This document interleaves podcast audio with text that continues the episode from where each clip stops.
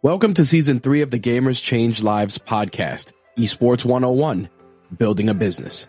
Over the past year, we've talked with many esports professionals around the world. Our audience knows how to play games and now they are eager to level up their skills in the business arena. This season aims to equip every esports entrepreneur with practical and useful knowledge to achieve success. Think of it as a mini course, Esports 101.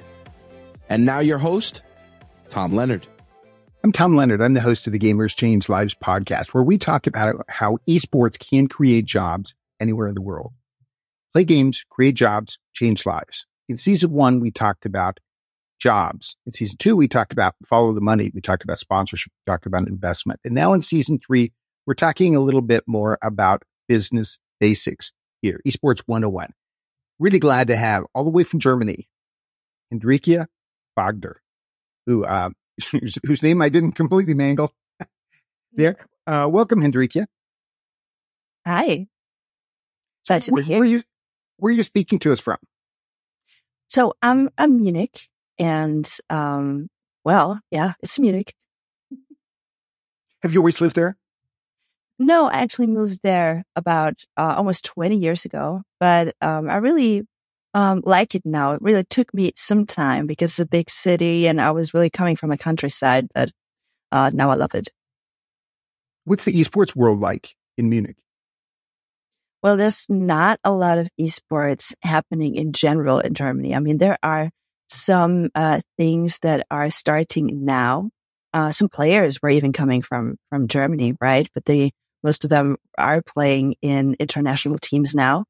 And um, in general, there are some some really cool teams, especially for League of Legends. Like one brand that came up, which is called uh, Eintracht Spandau, which uh, is a project that was created along with a, a marketing company, actually, with an agency. So um, they're pretty successful right now. Great, great. So, what was your journey into um, esports and gaming? Did it? We, we talked to people. It's like, oh, it started out with the PS One. It's like, uh, um, so, so uh, what's your what was your journey like? so the first time that I ever engaged with gaming was like in, in second grade, where was was where one of one of my um one of my friends was bringing this uh Game Boy in school uh with um with with I can't even remember what the game was. I think it was uh like Hunt for Red October, right? That one, Red October, yeah. That's right. Yeah, and that was the first time I was like, oh, what's that? It's really, that's really interesting. And then all along I was playing like all the consoles that uh, all my friends had because I wasn't allowed one, not at all. And, um, I definitely, uh, stayed gaming all along. I was playing shooters like, uh, Counter Strike. I even started, um, playing, I wanted to play in the league at the very first Counter Strike when it kind of came up in like small groups where farming and so on. But that was a really interesting journey, especially because they didn't, they weren't so accepting back then if you had a girl in the team. So I didn't follow. I, I didn't pursue this one. So how do you, um, because uh, being a mother there, how do you, how do you see your, your, your kids, uh, your children as far as them uh, coming into, uh, playing games. Is that something you're going to be encouraging? Are you going to be let them go at their own rate or what, what do you just picture happening there? Sorry, this is completely off the topic, but I'm always curious about how people work with their children. Yeah, absolutely. So my son, he's 18 now and he was always, of course, very curious, um, into anything that had to do with gaming and then esports as well. So he, uh, started streaming as well. And, um, he was, or he's currently still, um, looking to get into F1, um, into the, um, E League there. Still, uh, looking to get into that. Uh, just made a race, I think the, uh, yesterday where he didn't quite make it, but I was always encouraging that and was actively looking how to, you know, how to engage with gaming. How, how much do you play? What do you play? Uh, what's happening there? What's the culture around that? What is dangerous? Um, how, how much, when, when should you definitely turn off? And, um, so what, what do you, if you're, everyone at some point started making videos, um, uh, looking to maybe, you know, get into YouTube, get into streaming. And uh, most of the parents were like, oh, no, they can't do this.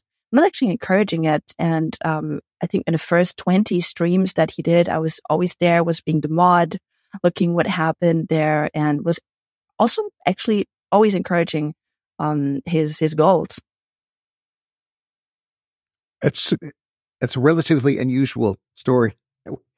We usually hear we usually hear it's like no they had to do this, but here um, uh, Jadesolo in um, Nigeria she had the best solution to this. She's she, she and her son did a, an Instagram video of her son explaining to her why esports was more than just playing games. I thought, wow, that's, that's a really clever, I was like, boy, you should be doing more of those videos of, of kids explaining to their parents so then they can share with other, their parents out there. In 2015, I was um, working for, for a media company, or basically it's a, it's a software hardware company called Avid.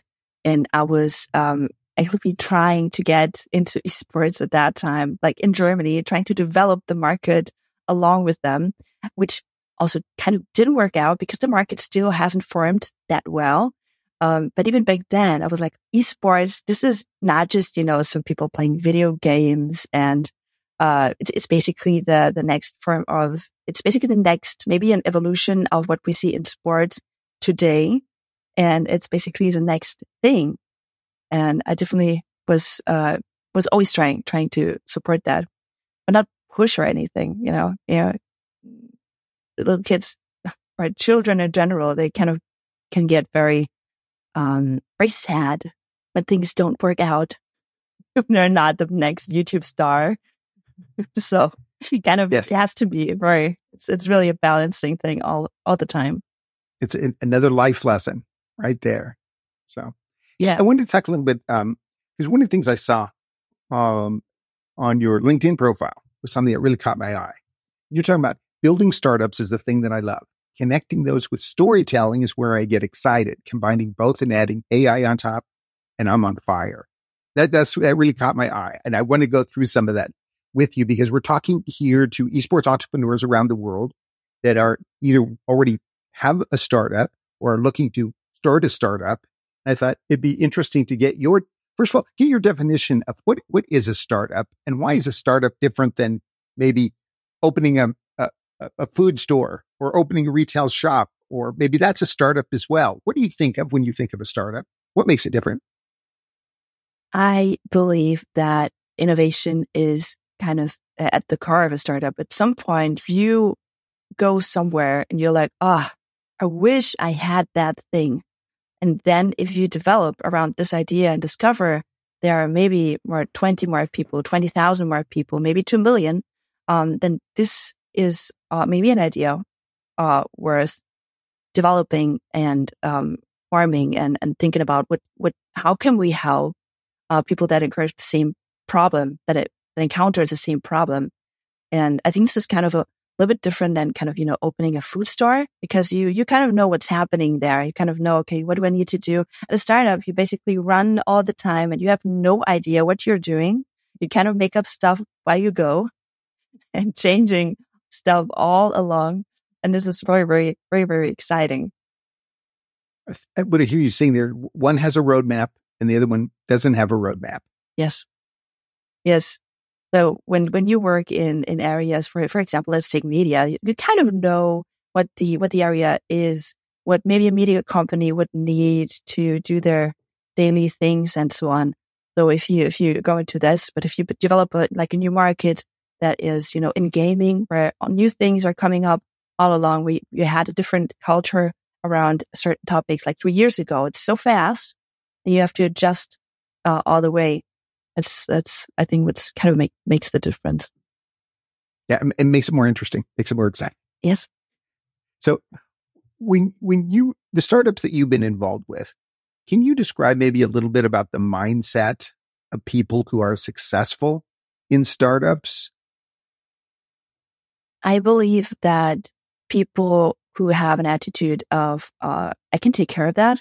I can do this. Uh, let me handle that. This kind of thing where you think about solving problems all the time. I think this is where you have a really, really good people that will help you uh, build the thing that you want to do.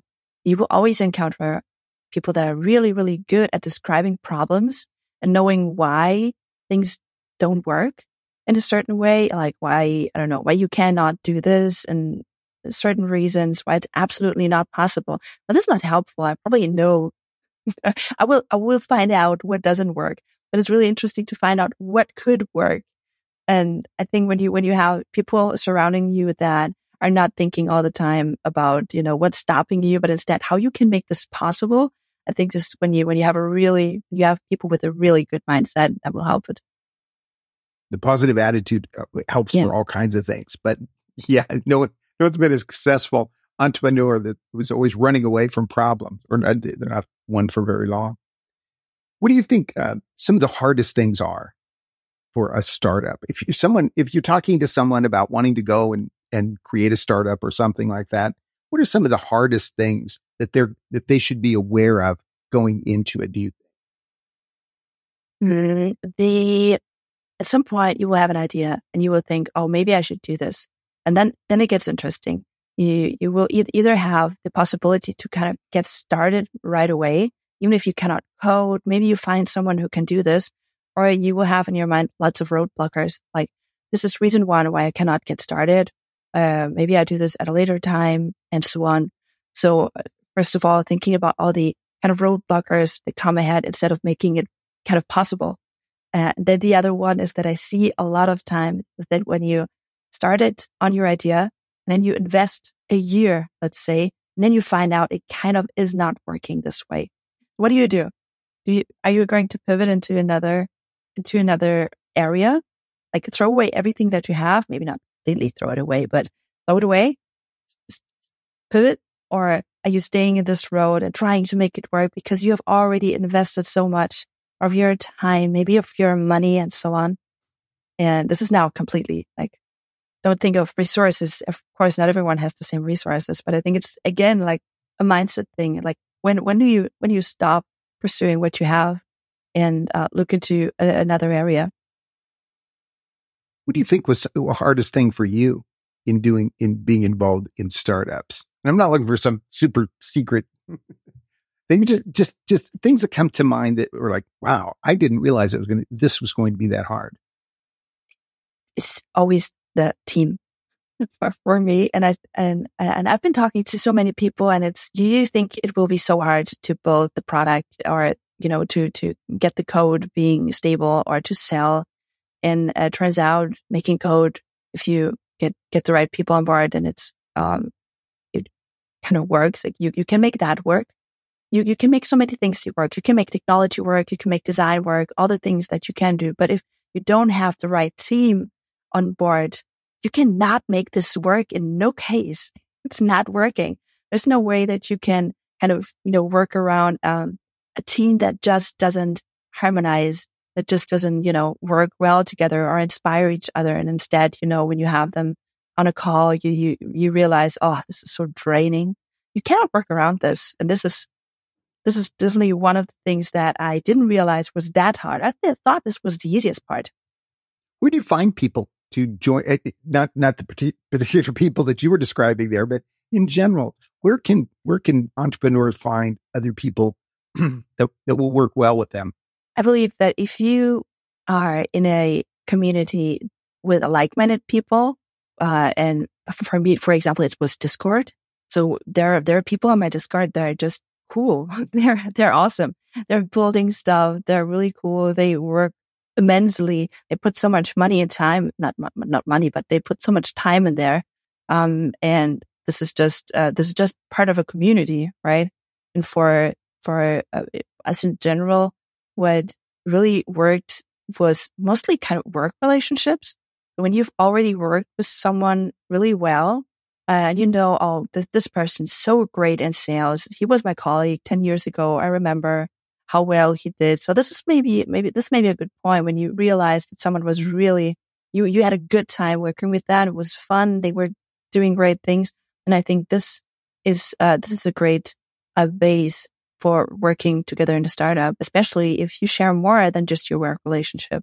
Like uh, if you if you have uh, if you really enjoy the company of the person because they're just cool, maybe you like to play together, maybe you like making music together, And uh, it's it's so much easier because you will find ways of working around uh, complications working around like when you when you have an argument or so you will find a solution because you really like the person instead of it's just a work relationship where you're like oh this person hi i hope we don't talk tomorrow or so right? You want to find a solution and uh that, that, that's really good to hear it's really good to hear because one of the things that i'm a big believer on is you you surround your people you surround yourself with people you like to be around i mean mm-hmm. and if you if you don't if you don't it's not on them it's on you I mean, you're the one that gets to decide that in the long run. So, you yes. know, don't, you know, if you're, well, you know, if you work for a big company, you don't always have, if you're an entrepreneur, you always have a choice. So there's no reason to have people around you that, and that's what I, I hear you saying. There's like, no, pick the people. Cause even the other thing we're kind of reading in here is like, even they may, may not be the best fit technically for it. They may not have the perfect skill set that you're like, oh, you know, in your, in your startup plan, if you need someone that can do this, this, well, they can do the, a little bit of it, but they're just, uh, they just add so much to it on a personal level. It, it, am do I have that right?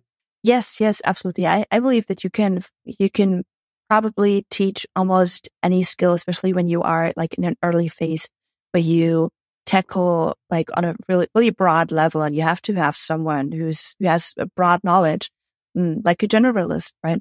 But if they're really good people, then you, you will find ways that you like you know, energize each other, find ideas together.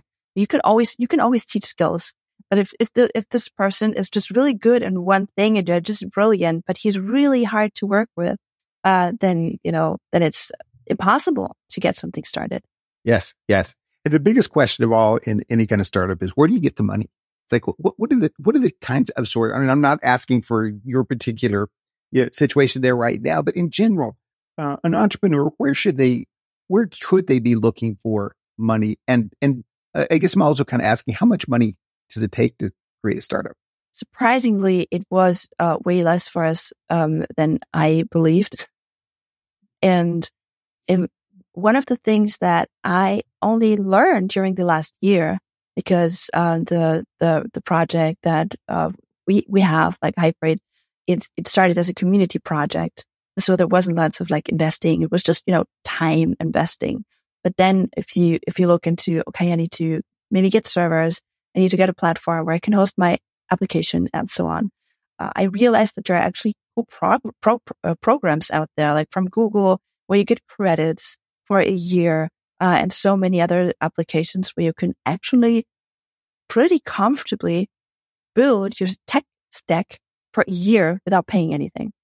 So they're really, really nice um, programs that are out there. So this is not really just fundraising in a way that you get money on your table, but for, you know, building an idea, if it's just pure digital, that this was made really easy in the meantime, I believe, because I had another project maybe 10 years ago. That was hard.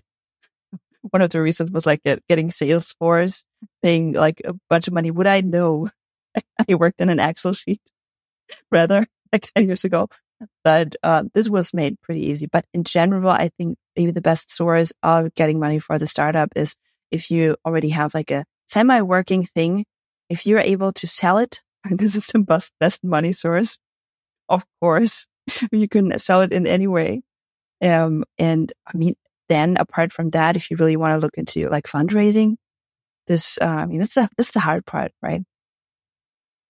Yes. Yes. Uh, no one has the, the perfect solution, the perfect answer. The, you know, it works differently for different ones. And we're talking to one of the things that we are talking to, uh, Mohammed Karar in at Launch Africa about in, uh, VC investment in Africa. And I've always kind of had the impression that here's the VCs. They're always looking to say no to everything. It's just the opposite. They're, they spend an incredible amount of time looking for the ones they can say yes to. They want to say yes, but they need to find the right one that is a fit for them and they, and so on. So there's, you know, there is money out there, I think, but uh, it's also not an easy thing to, uh, to come across. In creating a startup, how important is it to have an exit plan? Or maybe, maybe another way to think of it is how important is it to have a really long term, um, uh, uh, plan on things? Or is it better just to, hey, let's jump in and see where we go? I think at some point you have to have in mind how you are going, how you plan to go on with your startup because you maybe you, you start, you realize, okay, I um this is a great product. I can move forward with this. And then the question, so do you want to is, is your intention to maybe sell this at some point? Do you want to exit this in like three years, five years, seven years? Do you want to work on this? Is this going to be your life business for the next tw- 10 to 15 years? What is it going to be? Do you want to make it super, super big? Then you definitely need to look for funds, right? Uh, if you want to work on this like long term, 10, 15 years, maybe you don't even need fund. Maybe you just need time. And I think it's really important how to, um, what's your plan with the startup is and what you want to do with it, because this will make uh, the, the, the things that happen after the first time that you realize this is a good product. This will determine how you have to move forward with that. Yeah. Yeah. I don't think anyone goes in with too long of a time frame out there. But but still, it's one of the things I keep telling over and over again in esports is think long term. Don't think mm-hmm. don't think too short because you will you will be caught in a lot of difficult situations that way.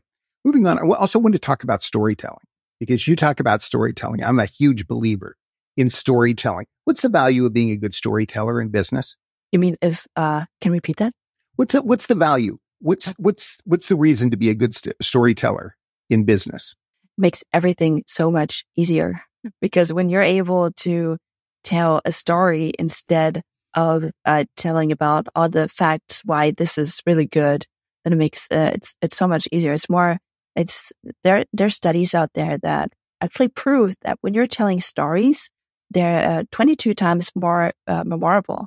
So if you tell a story maybe about a person that started in esports, how you enabled them and what happened after that, and what's what was the outcome and maybe even add a little bit of emotional things into this journey people will remember that they will they will they will keep this thing in their mind because we're wired to remember stories and if if you if you're uh if you need to market your company if you have to go out there and tell anyone everyone about your startup it's making it so much easier to get one story tell it really good repeat, repeat, repeat because we, people will remember the story instead of just some random startup that does a thing that I can't even remember five minutes later. I remember having a boss in retail. And one of the things I always, I, I realized she was telling the same story over and over and over. We were kind of a little startup within a larger organization. We were doing mail order and she kept telling, I kept hearing the same story over and over and over again. And I thought, man, this is kind of annoying. But then I, it clicked. It's like, that's why she was able to get all these other people on board because she had a story and she honed it over time. And, and so she was able to figure it out. How do people get better at telling stories? Basically, if you tell it over and over again, that's the thing. You have to tell it over and over and over again. And then you, it's a little bit like pitching.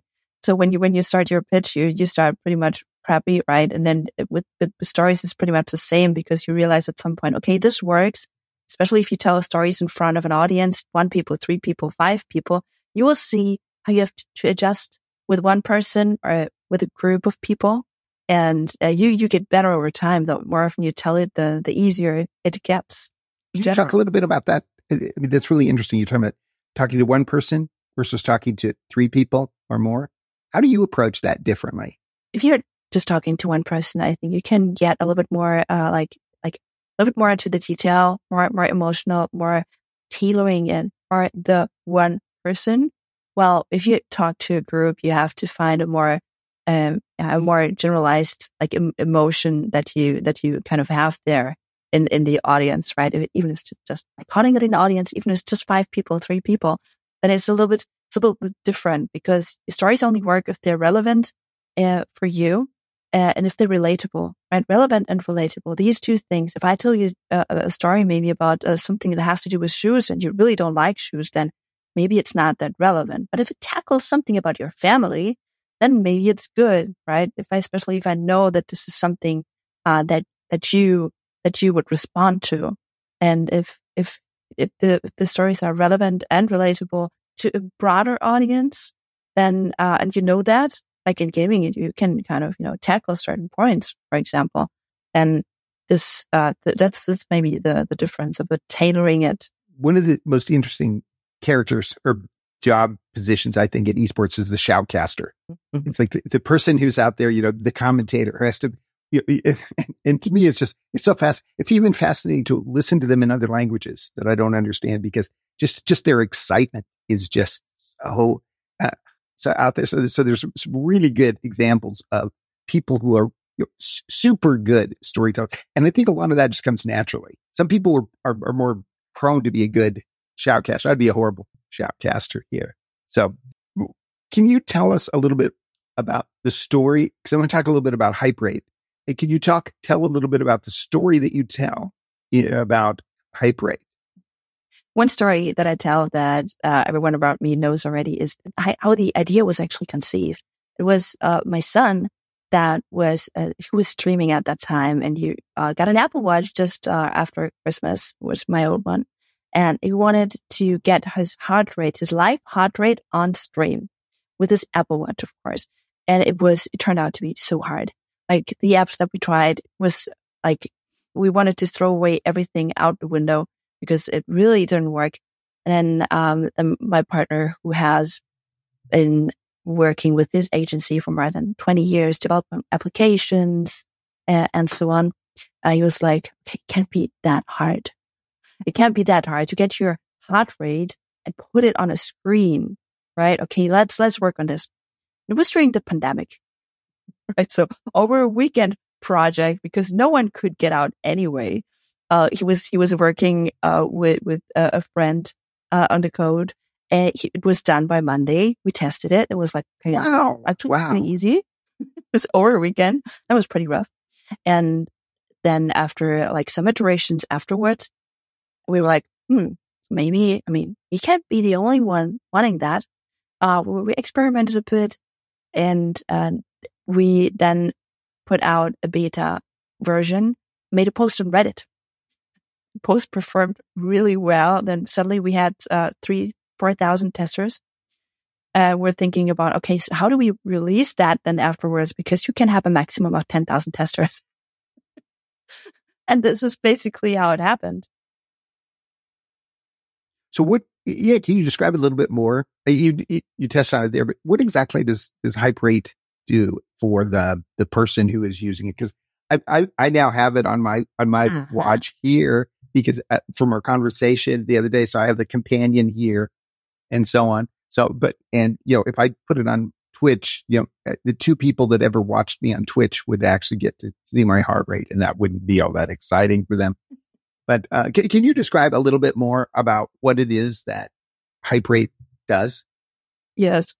So our HypeRate um, enables to integrate your real time heart rate into basically any form of medium. It can be Twitch. Like you just get a link from your app, right? So if you have an Apple Watch, you can download HypeRate and press start.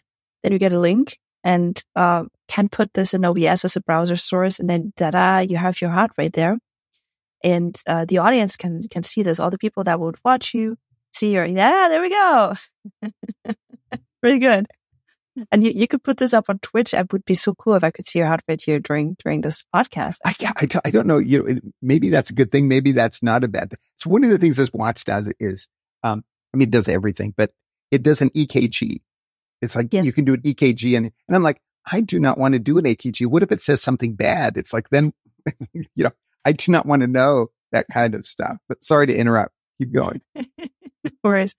Yeah. So if you if you if you're streaming, for example, what it basically does is that I would emotionally I would feel a bit closer to you. If you play a horror game and you get really scared, I'm like, oh my god, your heart rate just went up 120. I hope you're good. I hope you're well. and uh wow, you were so scared.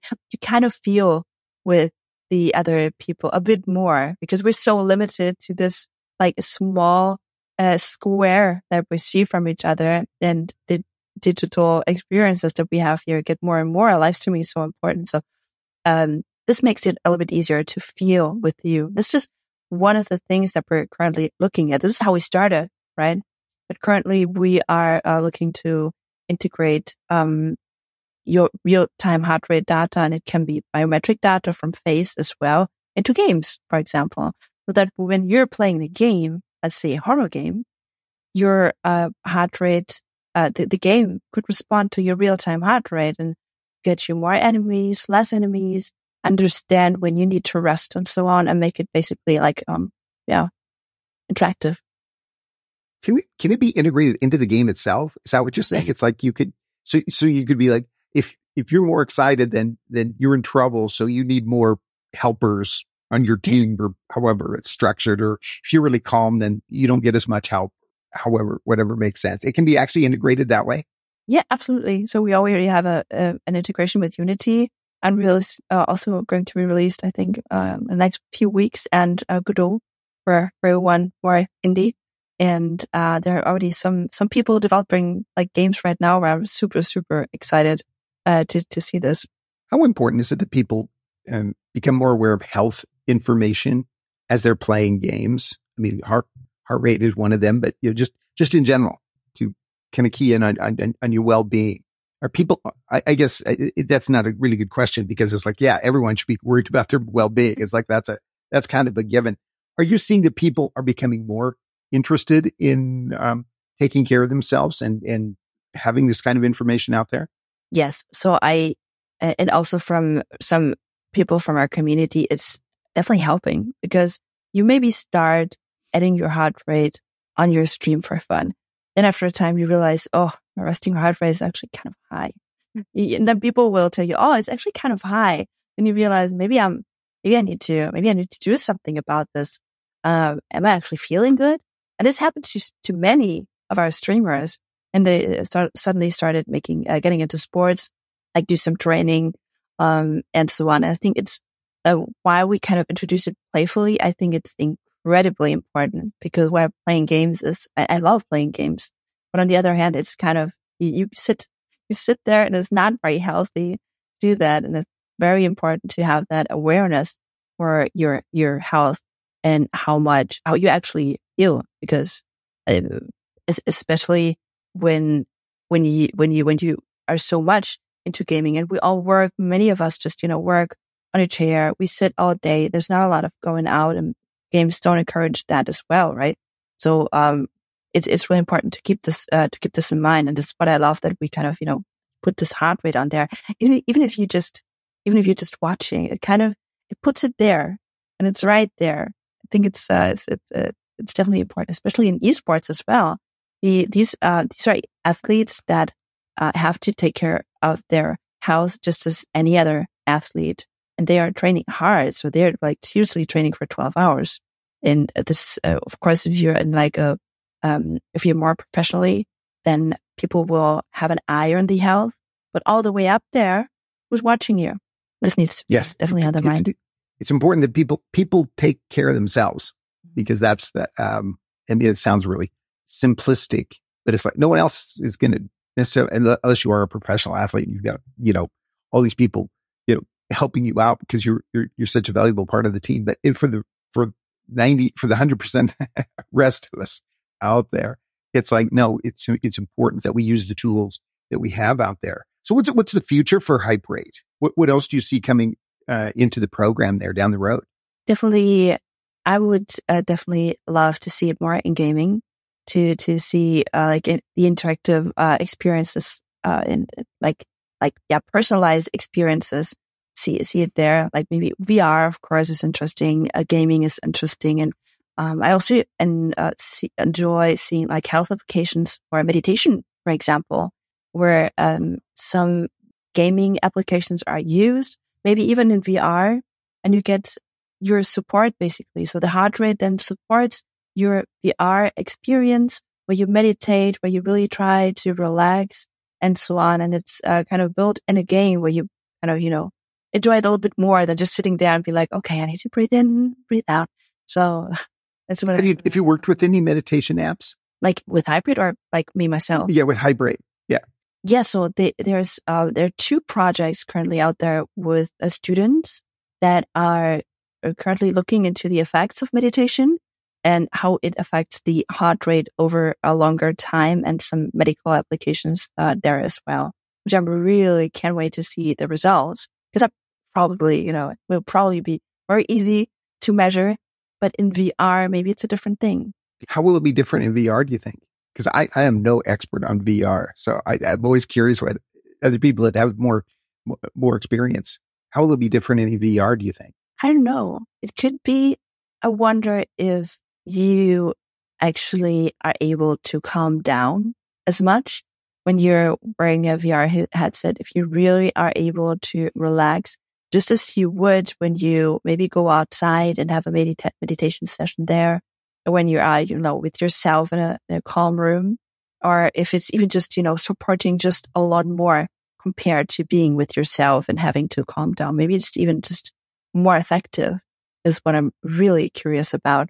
If it's not helping so much or if it's super much, if it's like really good. Are there other people doing the same thing? Are there other apps out there like yours? For, for HypeRate? Yeah, of course. There, there, uh, if, if there would be no one, that would be weird.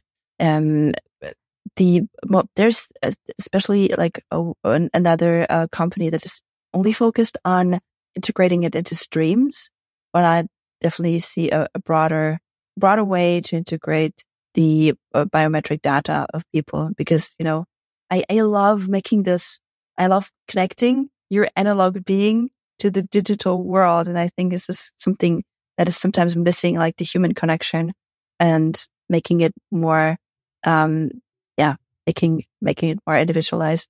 Could you talk a little bit about the difference between maybe um, working with Apple versus working with on working with iOS versus working with Android?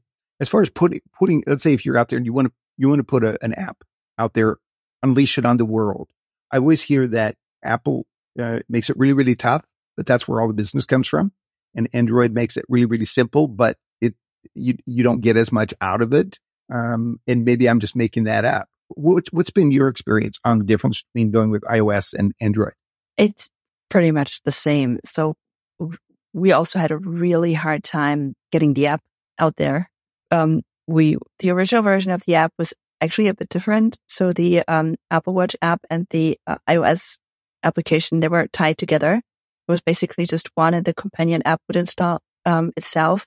Uh, we basically had to, uh, split them to being able to push uh, the app out there. It took us a lot of time. But now that we have it, everything's, everything's great. Uh, with Android, it's uh, a bit different. So we basically created the app and we pushed it out there and it worked immediately. so there, there's not this huge process of checking on like quality standards and so on, where Apple is really into the detail of what an app does, what kind of informations are retrieved, what are we doing with the information? Is everything in place? Um, and I actually value this, I have to say. This because for me, as I see it from the other perspective as a user, this is why I love having an iPhone and so on, because it's so much harder to get some um, malicious applications uh, to the to the App Store. Is uh, with Android, you don't have these processes, and it's very easy to put your app out there. And do you see um, from a development side, is it is the time you're seeing that it takes a lot longer to do it on Apple. And the reason I'm asking is for, for anyone else that's out there is like, oh, we're going to put an app. We're going to do a tournament. And so we want to create an app for our esports tournament and we want to unleash it on the world. And it's like, oh yeah, this is, this sounds really easy to do, but not everyone's going to be able to do it in a weekend like you did. So the, so the development time, would you say, uh, to put, to get it on the Apple, um, the Apple marketplace versus the um, Android marketplace. Can you kind of give us a feel for how, how long that took? In, in general, by the way, I was is it like weeks or months or to, to, to put it, this, this really depends. Like from, from a development perspective, it's actually easier to develop for Apple, I believe, compared to, to Android because you, you have, and you basically, if something goes wrong, you kind of know why. So it's, it's a lot easier to do this from the point that your app is, is, is ready to deploy and basically put it, put it on the market, it can take like one week. It can take four weeks. I had some friends where it took three months to get it, to get it really from the point that the app was ready to get it approved by Apple, uh, to it officially avail- available on the App Store where they had it already out there on Android for three months. So Do you find that uh, the, uh, on, on Apple, uh, you get better, uh, better business, better, um, you, you get more business from Apple than from Android?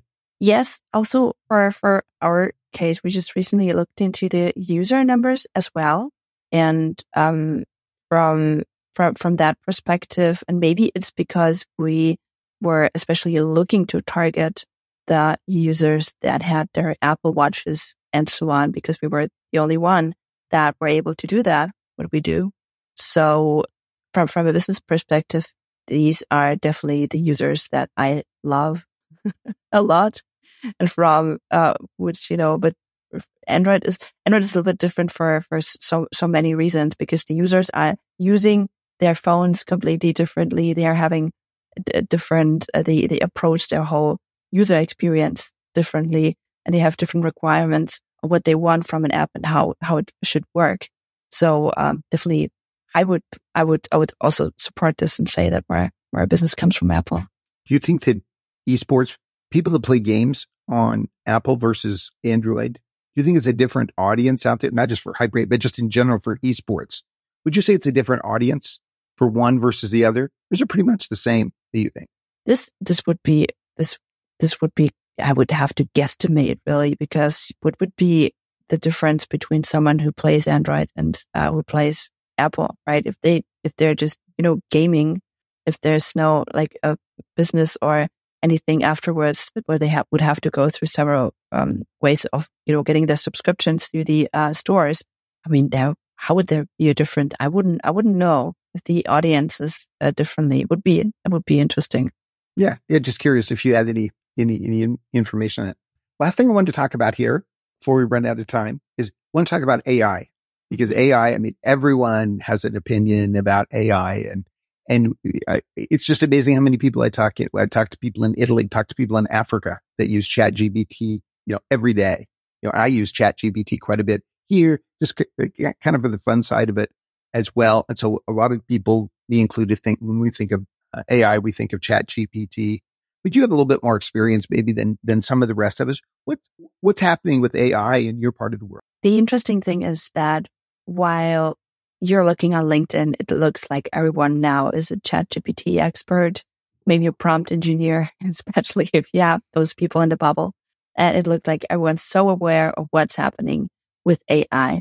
And then if you look into the general public, and I'm just, you know, talking to people that you find on train stations, which I do for some reason, uh, they many good, have good. no many have no clue.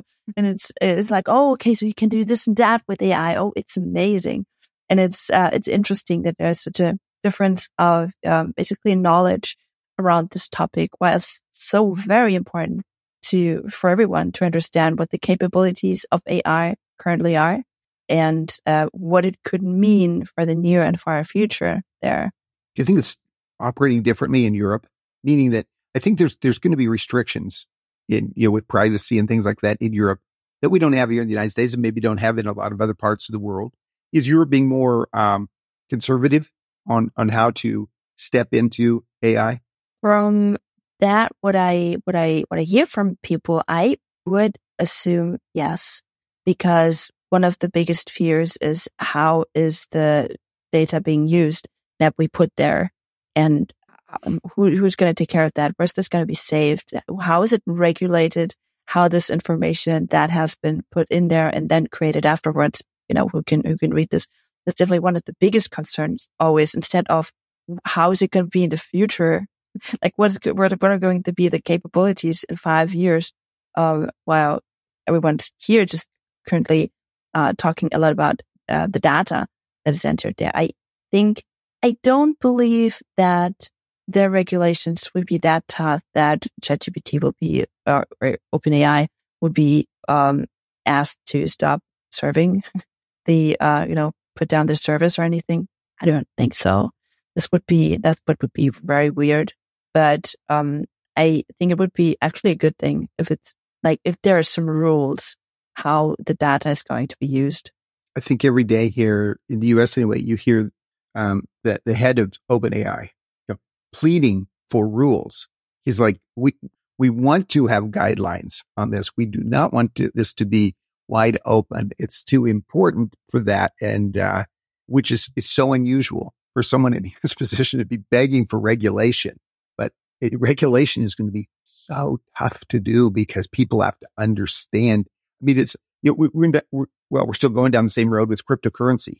And it's mm-hmm. like understand, you know, getting regulation for something that is, is pretty tip, difficult for people who are making decisions to, um, to understand. And AI is just like, it, it's like a whole other level out there. It seems like. One of the issues that we especially, um, have here in Germany is that we like the, the internet infra- infrastructure is actually not that great. There's so many, like uh, almost all of the countries around Germany, they have better in- internet infrastructure, which is also one of the reasons why I believe that uh, so, many kind of lack a little bit about you know under- understanding how certain things work. There's like a famous uh, a famous quote from uh, like Angela Merkel a few years where she said three or four years ago, like the internet is just very new to all of us. Three or four years ago, guys, it's around there for 20 years. it's not that new. Now imagine if you have the same people that had such a hard time understanding that we need better internet infrastructure to work on regulations for AI.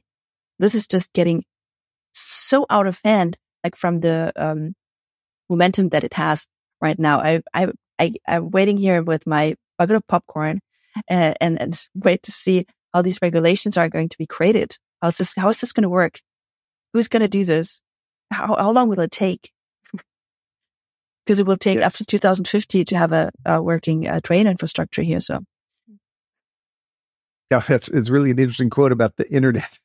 yeah, it's like, but but yeah, when the internet came out, it's like, do we tax it? Do we not tax it? Yeah. here in the U.S., I mean, there's just like, you know, so many people just didn't really understand what it was, and then smartphones came out, and it's like, okay, how's this going to change things? And of course, kids are on, on a whole different level. I mean, they're on a whole different track. It's like, how, how do they know how to do this kind of stuff? I mean, anyone that, that needs some IT help, you know, anyone that has kids already has that built in to a certain degree out there, um, that the rest of us don't.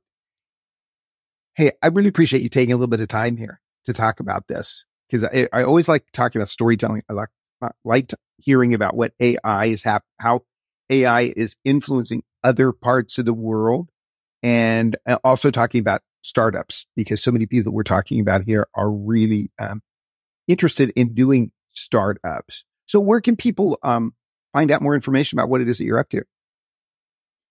You can find it at uh, HypeRate.io or you can always uh, check on my LinkedIn. There's lots of information. Okay. And it's, it's HypeRate, H Y P E R A T E yes. dot I O, right? Yes. Okay. Yeah. We'll put, we'll put links in there, but no. Thank you. Thanks for all the listeners listening to the Gamers Change Lives podcast. Play games, create jobs, change lives. Thanks again, Hendrikje. Thanks for having me. It was it was so great. Thank you. Great. Thanks. You've just heard the Gamers Change Lives podcast. If you enjoyed this episode, please take a moment and leave a review. And if you haven't subscribed, do so right now so that you can stay up to date with episodes as soon as they're uploaded and so you can hit the ground running on changing your esports adventure forever.